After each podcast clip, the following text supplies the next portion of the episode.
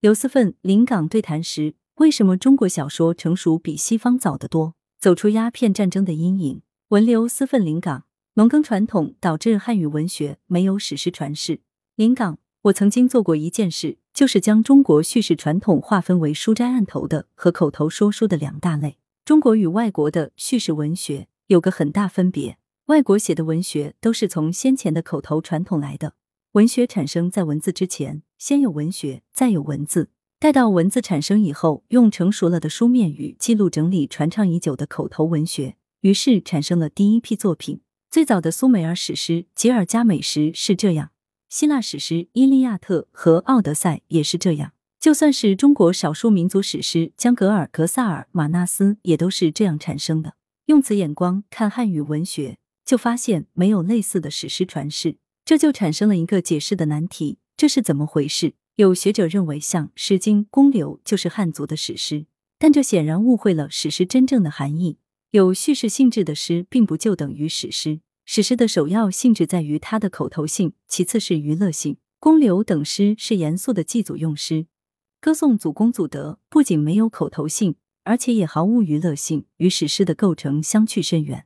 我的看法是，汉族先民没有史诗传统。口头文学的形式仅限于抒情短章，如各类山歌。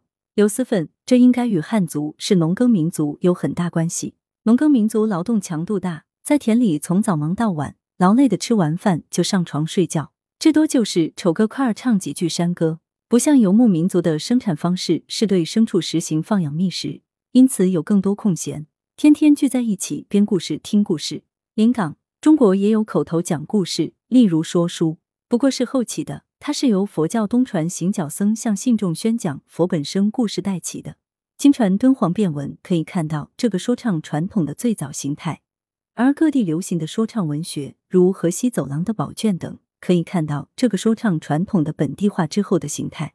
行脚僧宣讲本就是口讲与寄诵兼具的，这影响了后来说书形式的运散并行。后来文人模仿民间说书形式，超过百回的奇书文体最终成熟。三国、水浒上是讲史说书基础上整理删改增编而成的，像《西游记》《金瓶梅》仅有小部分来自说书，大部分属于作者创作。到《红楼梦》出来，小说创作完全显尽了说书的铅华，归入文人的书斋事业。那些花开两朵，各表一枝，下回分解之类，只是个别语词的残留。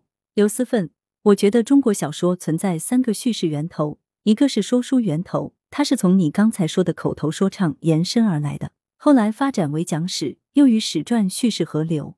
另一个是文章源头，包括笔记小说、唐人小说，以及后来的《聊斋志异》《阅微草堂笔记》等，都是用文言写作，作者也是用文章的笔法来写小说的。还有一个是戏剧源头，戏曲在明清二代以后对小说创作的影响还是比较明显的。不妨举《红楼梦》为例。《红楼梦》基本上只写人物对话，心理活动很少，这是戏剧的最大特点。戏剧也是通过台词来演绎情节，偶有几句独唱或背唱，抒发一下内心，而把大量的人物心理活动留给导演去揣摩演绎。《红楼梦》的写法与此类似，结果让读者人人都成为导演，由此引出各种不同的解读，红学也因此变得非常热闹。又如贾宝玉提示大观园那一回。写法也是走到一个景点评说一番，接着走到下一个景点又评说一番，一个一个的评下去。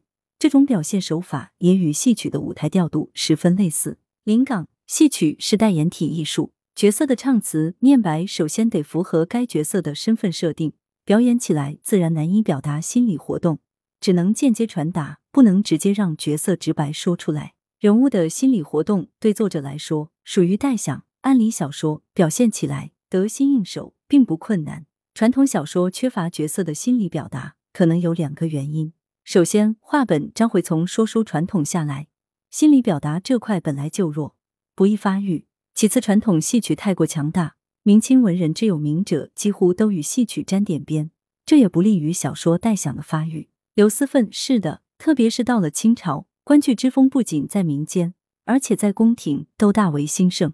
满洲贵族向往中原文化，但在早期，诗词歌赋对于他们绝大多数人来说，毕竟艰深了一点，于是通俗的戏曲便特别受欢迎。随后便有徽班进京，由此带动一时风气。小说创作也受到影响就不奇怪了。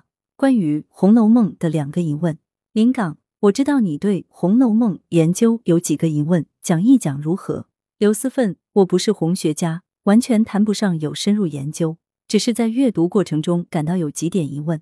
例如，关于此书的作者，胡适一口咬定就是曹雪芹，小说中却说得很清楚，稿子是刻在一块石头上的。这石头石兄是原作者，后来由空空道人抄下来，取名《石头记》，后又改名《情僧录》。这里的“记”和“录”就是空空道人表明自己只是记录者，而不是作者。后来到了东鲁孔梅西手里，才给这份手抄稿取了《风月宝鉴》这么一个小说化的书名。最后交到曹雪芹手里，由后者批阅十载，增删五次，并再度改名为《金陵十二钗》。这样一条成书的来龙去脉。虽然简略，但仍旧把每个环节都交代得很清楚。曹雪芹从来没有说自己是原作者，只承认是对师兄的稿子批阅和修改。临港，那也有可能他自己就是师兄啊。小说加言吗？弄点脚快也是常有之事。另外，因言获罪的教训也使好言者有所戒备。刘思奋既然已经明言，批阅十载，增删五次，即使不是原作者，起码也承认是半个作者了。脚快也不是这样弄的。如果真要弄，就应该像《金瓶梅》的作者兰陵笑笑生，至今都搞不清他的真实姓名。至于说是为了避祸，如果此书触犯文网，即使仅仅是批阅增删，就足以问罪。更何况他把自己的大名明明白白的标出来，所以不存在避祸的考虑。在这种情况下，曹雪芹不厌其烦的交代，是出于中国传统文人的道德操守，不肯略他人之美。我们为什么不相信他？一定要说就是他写的呢？其实这样的事例在文学史上并不鲜见。某个人有丰富复杂的人生经历，但写作能力有限，只是先记录下一大堆事情，然后就由别人来帮他润饰加工。我们有几部红色经典就是这样合作而成的，《红楼梦》的成书过程也大概如此。不过那几部红色经典是指标明原作者，而批阅增删、修改润饰者都不具名，《红楼梦》却相反。原作者师兄却宁可完全隐身，而且为了不让人认出自己，甚至请人重抄一遍。而抄稿者无疑是与他关系密切的亲友，也用了一个空空道人的假名。这样一再防范的缘故，显然是因为他本人出身贵家望族，而这部《石头记》所记录的涉及不少家丑，担心如果身份暴露会辱没家门。这也是时代观念不同使然。临港，你讲到的这个。让我想起了苏联文学史一个很大的公案，就是肖洛霍夫《静静的顿河》，它的作者到底是谁？有一种说法不承认是肖洛霍夫原创的。肖洛霍夫年轻时做过文学杂志编辑，无意中得到一部写哥萨克的手稿，作者又离奇消失了。肖洛霍夫就在手稿基础上增删改写，完成《静静的顿河》。如说有破绽，那恐怕就在故事主角。很难想象一个苏联作家作协书记处书记，在社会主义现实主义创作氛围下，将故事的主要人物设定为哥萨克，不仅与时代气氛违和，也没有第二例。可是没有人出来叫板，就不能排除肖洛霍夫原创的可能性。他成了一个澄清不了的公案。刘思奋，许多年前我见过一个报道，说是原作者一位已故俄国作家的妻子曾经公开提出抗议，并一度引起的关注。不过后来却不了了之。临港，总之，小说公认为文学成就很高，得了诺贝尔文学奖。抛开他得奖与否，光看他的文字也是写的很好的，尤其是顿河风光，写得十分漂亮。那关于《红楼梦》第二个疑问，刘思奋第二个疑问就是这个师兄的稿子，曹雪芹虽然明确的说道是批阅十载，增删五次，但时至今日，我们所见到的本子，或者并不是最后的定稿。因为其中很多接缝还没有理得很顺当，譬如说第十一回秦可卿病重，王熙凤去探望他之后的文本，就写他走到后花园里一大段墓中所见的景致。这段景致的描写与人的心理完全脱节，照样描写的很美，秋光很好。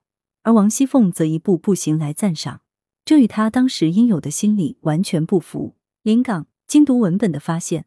作者不同，叙述有差异，手笔的痕迹正可以在这些叙述的缝隙中显露出来。刘思奋对，就是和心理脱节的。另外一处更奇怪，写到秦可卿死了之后，风光大葬，还被封为龙禁卫，因为他的死其实是和贾珍爬灰被人撞破，因而自杀。最初这故事就是秦可卿迎丧天香楼，后来才改为病死，维护了秦可卿的形象。这场风光大葬，贾珍就哭得像个泪人一样，也因此留下了两人关系非比寻常的痕迹。令人不解的是，在整个从死亡到送葬的一大段叙述里，对于秦可卿的丈夫贾蓉有什么言谈举动，竟然没有一个字提及，让他完全隐形。从小说创作来讲，这是没有道理的。临港从第五回到十三回，秦可卿死的这段情节，读时确实有接续不畅之感。秦的死该是一大段故事，应当好好铺陈笔墨，才对得起《警幻仙子十二曲》讲秦可卿的那句“情天晴，还换情深，情既相逢必主淫”，但实际上全无换情深和必主淫的故事。第十回一段情节讲秦可卿卧病延医，第十一回一段讲凤姐看望。接着第十三回，秦氏托梦凤姐病没，然后风光大葬，叙述突兀，难以捉摸。你这样一说，从某种不完善中找出初稿和批阅不同的痕迹，似乎有理，可供红学家们参详参详。刘思奋，我觉得出现这种情况，要么是对师兄的原稿或者空空道人的抄录本增删补缀未完善，要么是我们今天看到的本子并不是曹雪芹的最后定稿。临港。学者读小说和作家读小说就是不同。学者读小说前意识假定文本是合理的，很少注意叙事的缝隙，即便发现，也多数把它当作行文的缺点。你这种作家读书法倒是给我启发。刘思奋，当然，我们只是一个读者，不是一个研究者，姑且提出一些可供考虑的疑问。中国古典小说结构虽单一，但思想内容丰富。临港，现在回过头去，继续谈谈中国小说的三个源头吧。我觉得应该分两部分。如果以古代的标准，文章的祖师就是《尚书》，有偏于纪事，有偏于纪言。纪事与后来的史传比较接近，说史传体从里面分化出来，大概不会错。纪言的似乎与后来的文言小说有近似之处，但小说是不是从纪言体中分化出来，则不好说。因为纪言体所记的言都是实实在在的，小说里的言实在的极少，荒诞、夸张、虚构。总之，违背日常感知的地方比比皆是。我倾向于他们另有来源，大概与严肃的文产生差不多的时候，也存在一种夸诞的文，其祖师有可能是《山海经》一类的东西。尚书文是雅文，夸诞文是俗文。这类俗文战国时被称为小说，特点就是街谈巷议，鸡零狗碎，文不雅驯。比如哪里生了一只五条腿的猪，哪里的公鸡下了蛋，母鸡又打鸣之类。古人很喜欢记载神怪之事，或以为谣谶，暗示人间反常，老天降灾异而示警。其事真伪无从所求，其文不能辅助治国安邦，于是别立一宗，叫做小说。从词义来看，小说是与大说相对的。什么是大说？大说就是有家传、有渊源、能经世致用的说，比如战国之士的儒墨法道等。其中庄子的寓言都是偏于小说了。后来姜文人的笔记。如归入不了史传的《世说新语》《搜神记》之类，列为小说。这个小说传统绵延不绝，直到清代《阅微草堂笔记》和《聊斋志异》。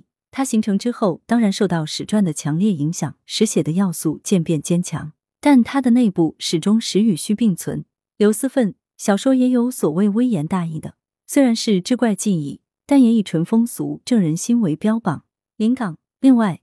你提到的戏曲影响小说创作问题很有意思。提示大观园一回，居然是按照戏曲的舞台调度布局，我没有想过。至于戏曲影响其他文体，如八股文，则是公认的。钱钟书就说过，八股文以排忧之道，绝圣贤之心。又说，八股文时骈俪之之流，对仗之隐身。小说文体成熟在后，广纳各种文学品类的原理和修辞特征为己所用，也在情理之中。古代小说从敦煌变文时起就运散并用，诗词兼入叙事，到了明清简直无诗不成叙事，叫做有诗为证。最为极端的当属《西游记》《红楼梦》，也不遑多让。由此看来，古代小说中的戏曲修辞真是值得有心人好好挖掘。刘思奋除了源流，中国小说的表现形式其实也很有特点，基本都采取一种线性的结构，多数都是把一个故事说完了。才转入另一个故事，很少互相穿插交叠。最典型的是《儒林外史》，基本上是由一篇篇短篇小说构成。虽然号称是长篇小说，但故事与故事之间并无有机的联系。之所以出现这种特色，我觉得与中国长期以来是农业社会有关系。农业社会最常见的生活场景就是小桥流水人家，一路走下去，中途累了歇歇脚再走。中国绘画的散点透视也是这样的表现方式，一路走来，看到什么就画什么。至于穿插、交叠、勾连、倒叙等等，需要一种工业生产的复杂思维，古人还不具备。临港陈寅恪也提出过类似的看法。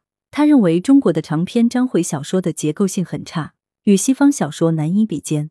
但他所推崇的古代小说让我大感意外。他认为稍微有些结构的是《儿女英雄传》。文学史的评价认为，《儿女英雄传》的观念陈腐老旧，唯独可取的是白话流畅。文康是其人，被任命过驻藏大臣，他的出身有语言优势。陈寅恪所说的结构，应该是亚里士多德说的情节 plot 的意思。《儿女英雄传》基本上是一个情节贯穿到底：书生落难，遇见女侠，女侠为书生除忧解难，竟以身相许。情节有内在的完整性，故事线索不乱，故叙述事件是完整的。这与《三国》《水浒》《金瓶》《红楼》等以众多事件坠断为组合而成的长篇故事确有不同。当然，这只是我的揣测。陈寅恪作为学问家，也读通俗之作，可能是留学的时候看了不少西洋小说，故有对比也未可知。刘思奋，不过中国的古典小说的结构虽然比较单一，但是思想内容却十分丰富多样。这也许因为与西方单一的宗教文化不同。中国是儒道佛三家并存，而且合流。这种文化格局，无疑也深刻的影响着小说的作者，使他们在创作时兼收并蓄，神思飞跃，出现了《西游记》《封神演义》这一类充满奇思异想的作品，从而使中国的古典小说与同一时期还停留于表彰好人好事的西方小说相比，显得大异其趣，也更加成熟。临港中华思想的格局本来就是和而不同。既是不同，说明你我有别；既是和，说明不妨共处。不像一神教那样清一色可以纲举目张，所有分支观念都可以归到神这个纲身上。凡归不到纲里面的思想，都是异端，没有地位。在中华思想的格局里，多一矛盾的思想都是各自有其地位的。作者接纳了来源不同的思想，自然就形成的小说叙事的多义性和自相矛盾的特性。另外，中国那几本古典小说。都有一个流传史，作者是复数而不是单数的。人格不同，你喜欢这样，我偏喜欢那样，如是集成在一个故事系统里，难免驳杂丛生。还有跟中国文人生涯的际遇不定有关。出世的时候意气风发，坎坷不遇之际愤懑满怀，他们的价值观就难免一时向东，一时向西。以《西游记》为例，大闹天宫之时，以为作者很有造反精神，反得神清气爽，得意洋洋。怎料笔锋一转，又归顺天意，护佑唐僧一路向西，蒙受冤屈之多，备受误解之深，几乎毫无怨言。连被逐解甲返回花果山享天伦之乐之际，听猪八戒几句劝言，就毅然再度出山。故事写到最后，你以为正义事业终于要成功之际，作者还是忘不了开个无比聪明的玩笑。一行到的灵山，看到了金光闪闪的真经，但要去取。阿难迦叶劈头一问：有些什么人是送我们？可见西天极乐世界也不干净，还有千辛万苦真经取回来了，打开一看却是无字，这简直与取经的庄严事业开了个天大的玩笑。刘思奋，你看到最后是想不到这样一个结局的。临港，这就叫做文人的脚快，到最后他也要搞一下，令你摸不透他的心思，是吧？刘思奋，不过如佛道三派虽然合流，但同时还存在竞争。这也体现在小说创作中，例如《西游记》贬损道士，《封神演义》扬道一佛之类。临港如佛道在中国二千多年，一边互有偷师，你向我学习，我向你学习，但一边互不服气，有机会就小踩一下。毕竟三教之间是有竞争的，这就是和而不同的历史面貌。很多传统小说的价值观都应作如是观，它们包含了自相矛盾的观念、思想和价值观。《西游记》是如此。《水浒传》未尝不是这样。我们今日文学概论教导说，作品都有一个主题思想。这种认识应用到古代，照葫芦画瓢，发现几乎行不通。它反映的思想不一致、不统一。《西游记》既大闹天宫，又收心猿一马，揭示这两种思想观念的自相矛盾性质，才算是读进了传统小说的深处。回顾过去，很多关于传统小说的主题的争论。那是不明白传统小说的思想观念本来就是矛盾的。小说的主题根本上就是分裂的，彼此两可的。其实没有办法通过归纳总结将它置于一个统一的主题之内。刘思奋，中国古典的白话小说起初来源于民间，后来文人参加进来，便开始出现雅化的修饰，加入了许多诗词歌赋之类，这也是不同于外国小说的一个特色。临港的确，文人加入话本、章回等产生自民间口头说唱的小说，也引起大变化。他们提高了小说的修辞品质，连表达形式也有变化。明清之际的评点加如金圣叹，并非对着文本字里行间就那样批点，而是按着自己的意思手抹笔改、删削整理。金传《水浒传》有两个版本：荣誉堂一百回本与冠华堂八十回本，前者公认朴素而接近祖本，冠华堂本则经金圣叹删削修改。两者比较就知道金圣叹做了多少手脚。大处的改动有：他将第一回改为蝎子，文字添油加醋更不少。将诸路好汉会师忠义堂的情节，结于卢俊义南柯一梦，统统杀头；其余招安征方腊的等情节全部删去。小处的文字修改则不计其数。金圣叹将自己的删削修改本托称冠华堂古本，其余都是伪本。所谓冠华堂，其实就是金圣叹的书斋。古代并无著作权，流传本都不知经过几多手。金氏的作为正得其时，由于他文学眼光高人一等，以致冠华堂本一出。风行明清，而诸本皆杀。刘思奋，他把情节结于卢俊义南柯一梦，一百零八人统统杀头，这在政治上体现了统治阶级的意志，无疑会受到称许肯定。而后二十回专写投降后为虎作伥，则与前平民百姓的心理倾向背道而驰。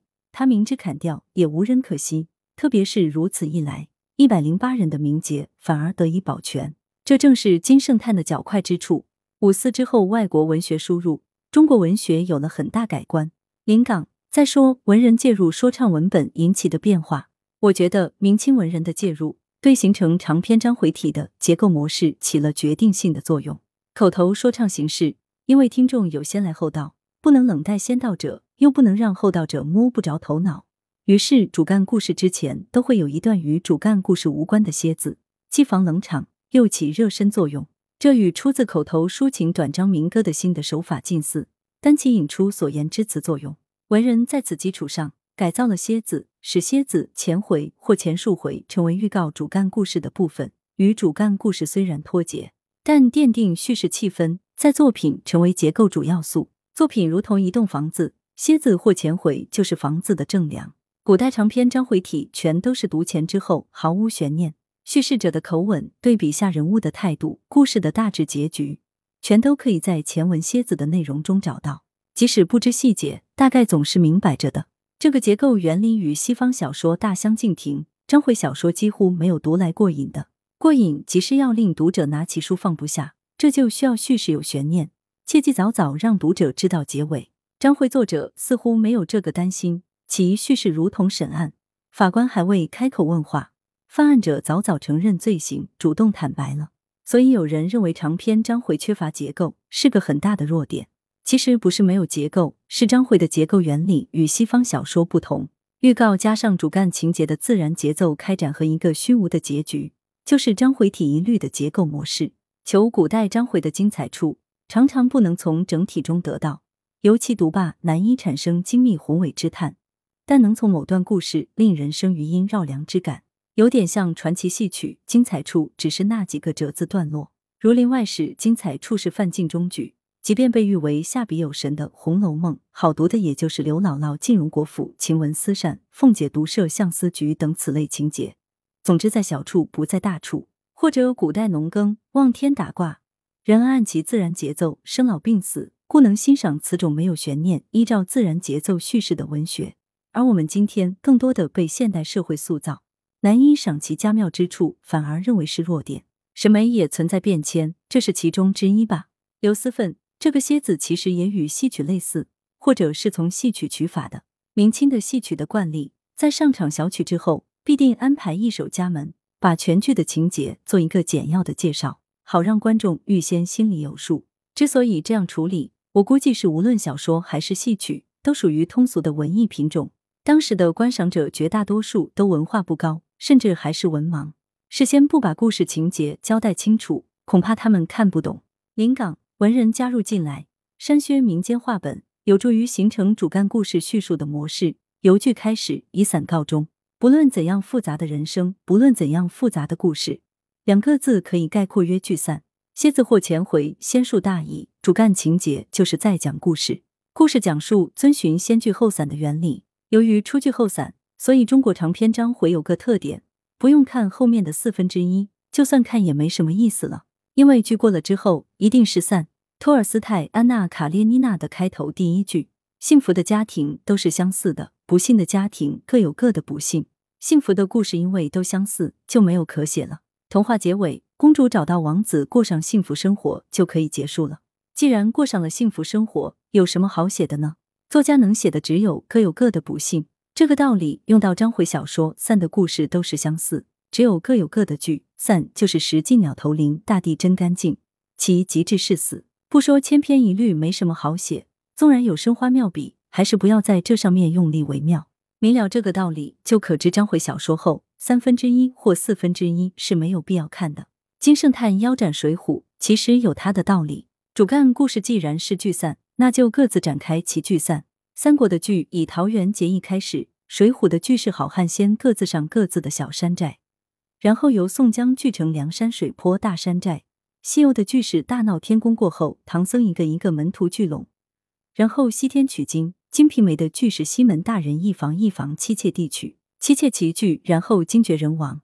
这明代小说四大奇书主干故事的情节机理竟然如此的相似，除了从文人的人生观、历史观寻其根源外，别无他途。民间说倡议人没有那么浓重的沧桑感，他们只求故事的传奇性。清末说书艺人王少堂说武松打虎，传闻说了三天，打虎的第三拳还在半空，未落到虎头。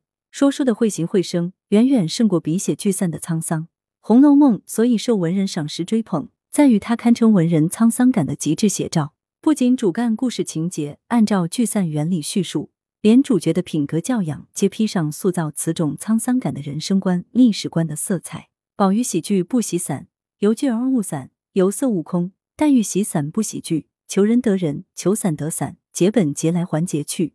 然而，假如你有更广阔的欣赏眼光，《红楼》亦不过人类文学诸精品之一吧。刘思奋史剧中散，也如同中国传统的大团圆结局一样，一旦成为叙事定式，就对作者形成桎梏，束缚了他们的想象力和创新精神。这是否造成四大小说都有点虎头蛇尾的原因？例如《水浒传》八十回以后，到了征方腊就不好看了；《三国演义》呢，写到诸葛亮死了之后也不好看了。《西游记》到了后来，为了凑够九九八十一难，也变得敷衍雷同。至于《红楼梦》，因为其实未完成，故无从判断。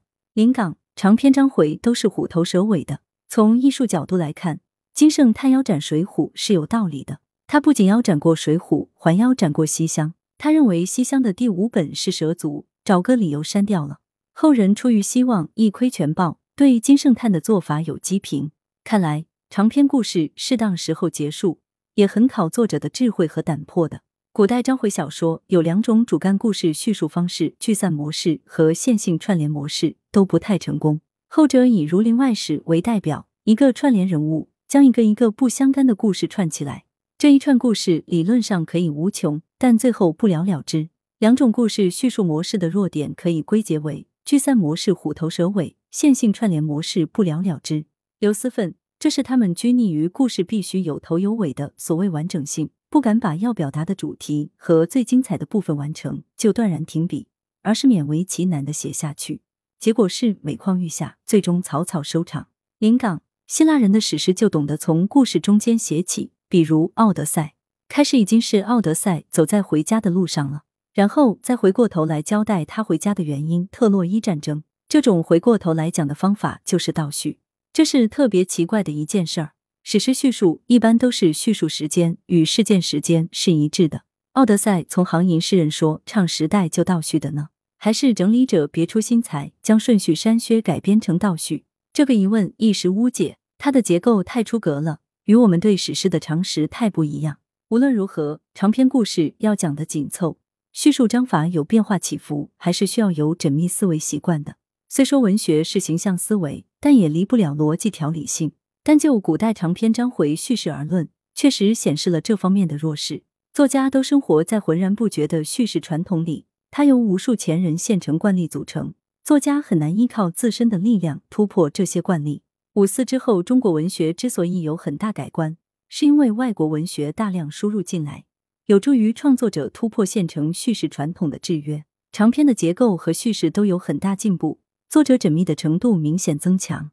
可见，像你说的，还是与文明的基础农耕亦或工业是有关联的。来源：羊城晚报羊城派，责编：吴小潘、孙磊、朱少杰，制图：蔡红。